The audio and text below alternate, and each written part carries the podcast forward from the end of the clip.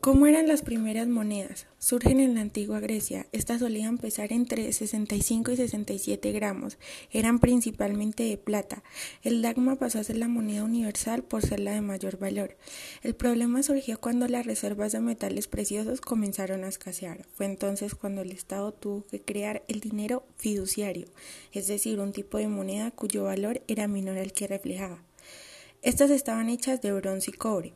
Como dijo mi compañero anteriormente, en sus inicios fue el trueque, es decir, cambiar mercancía que se tenía por exceso por otra.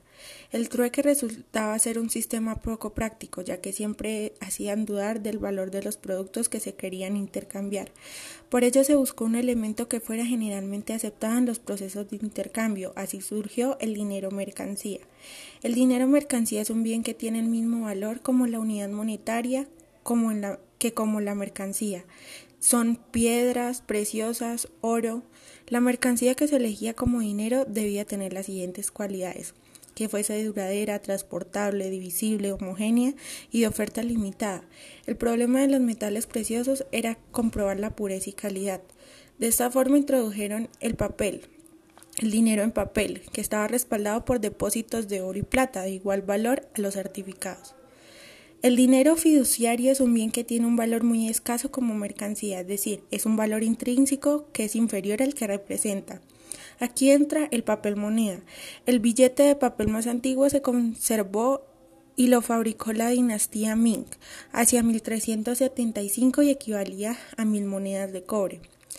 Luego pasamos a tener el dinero electrónico. El dinero electrónico, también conocido como moneda electrónica, dinero digital, moneda digital, es que a través de la utilización de una red de ordenadores e Internet sistemas de valores digitalmente almacenados como es el caso del Bitcoin.